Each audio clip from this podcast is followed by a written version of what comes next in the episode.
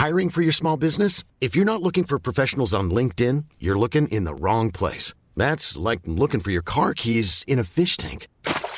LinkedIn helps you hire professionals you can't find anywhere else, even those who aren't actively searching for a new job but might be open to the perfect role. In a given month, over 70% of LinkedIn users don't even visit other leading job sites. So start looking in the right place. With LinkedIn, you can hire professionals like a professional. Post your free job on linkedin.com slash achieve today. La crisi del tetto del debito statunitense. La Finanza Amichevole, il podcast che semplifica il concetto ostico della finanza per renderlo alla portata di tutti, curato e realizzato da Alessandro Fatichi.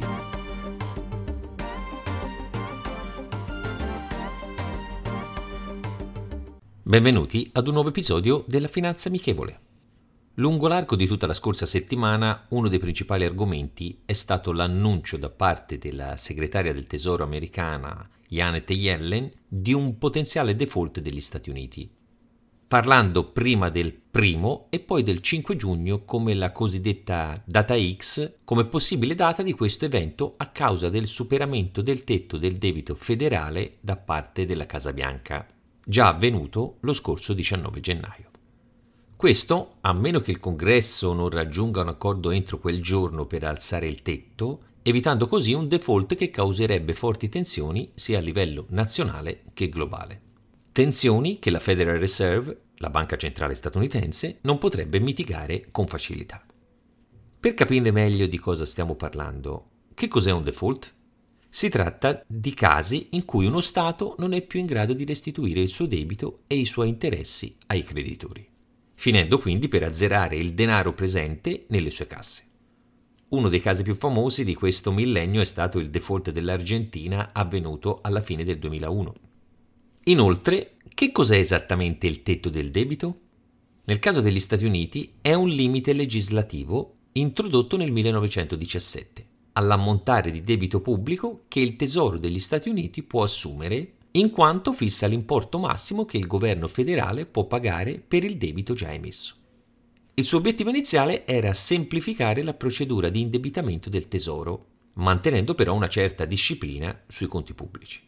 Tuttavia, solo dal 1960 il tetto è stato alzato ben 78 volte, aumentando in maniera agevole anche il debito che gli Stati Uniti possono avere, tanto da diventare quasi una prassi. Pur essendo un metodo raro nel mondo, anche in Europa alcuni stati hanno adottato questa idea del tetto come legge in Polonia e in Danimarca. In quest'ultimo caso il tetto è stato messo così in alto da non aver mai avuto bisogno dei dibattiti che avvengono a Washington per alzarlo. Per rendere l'idea, due anni fa il debito pubblico danese era pari a solo il 14% del massimo consentito.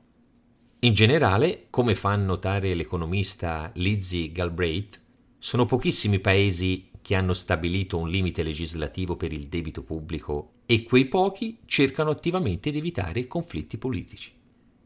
Per ora è successo solo una volta che il congresso americano non raggiungesse un accordo prima della scadenza della data X, esattamente nel 1979 durante la presidenza di Jimmy Carter. Gli Stati Uniti si trovarono in condizioni di default tecnico e il governo fu costretto a rinviare di qualche giorno i pagamenti ai creditori.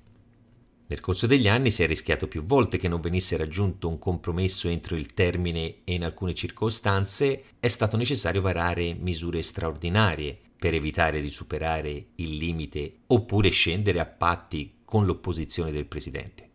Quindi assisteremo a un dissesto economico all'interno della più grande potenza occidentale, ritornando poi alla crisi del 2008, ma con cause diverse? Direi probabilmente no. Storicamente Washington ha saputo sempre rinegoziare i termini del suo debito e come abbiamo detto poco fa, il ritardo nell'innalzamento del tetto è avvenuto solo una volta nei 106 anni di storia di questa legge. In questo periodo storico, fra i problemi legati all'inflazione, il conflitto in Ucraina e la guerra fredda in corso contro la Cina, che ha portato Taiwan a essere fornita di centinaia di armi americane, nessuno al congresso ha un vero interesse nel vedere gli Stati Uniti finire in default tecnico. Tanto che già verso la fine della settimana si sono viste le prime schiarite fra il presidente Biden e il Consiglio, anche secondo le parole del portavoce della Camera Bassa, il repubblicano Kevin McCarthy, il quale ha ricordato che il default non è un'opzione e la sola strada è un accordo bipartisan, andando quindi sempre più in una risoluzione del problema prima del fatidico 5 giugno.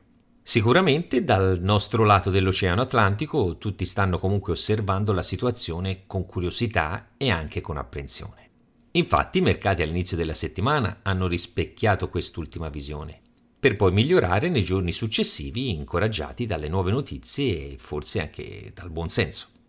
Come già è avvenuto durante il rischio di default degli Stati Uniti nell'estate del 2011 durante la presidenza Obama, anche in questo caso molti media si sono, in senso figurato, dati alla pazza gioia parlando come se il default fosse già avvenuto e non mancassero ancora dei giorni prima della data di scadenza.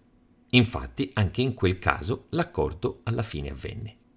In questi casi non dobbiamo mai dimenticare il possibile secondo fine di chi parla o scrive, oppure quello di chi è sopra di lui o lei L'obiettivo è preoccupare la gente in maniera da avere un lettore o uno spettatore che continui a seguire il suo contenuto. Un contenuto che spesso non narra la vera realtà, ma delle ipotesi con tendenze apocalittiche. Invece di compiere scelte avventate, seguire gli investimenti pianificati e la scelta a lungo termine. Pensare prima di agire e non andare nel panico dopo frasi apocalittiche pronunciate dal conduttore di turno. Restare calmi è d'obbligo, in attesa di nuovi sviluppi. Non farsi prendere dall'effetto telegiornale. La citazione di oggi è la seguente. Ringrazio i giovani perché erediteranno il debito pubblico. Herbert Hoover, 31 presidente degli Stati Uniti. Rendiamo la finanza amichevole, vi aspetto. Potete ascoltare questo podcast sulle principali piattaforme disponibili.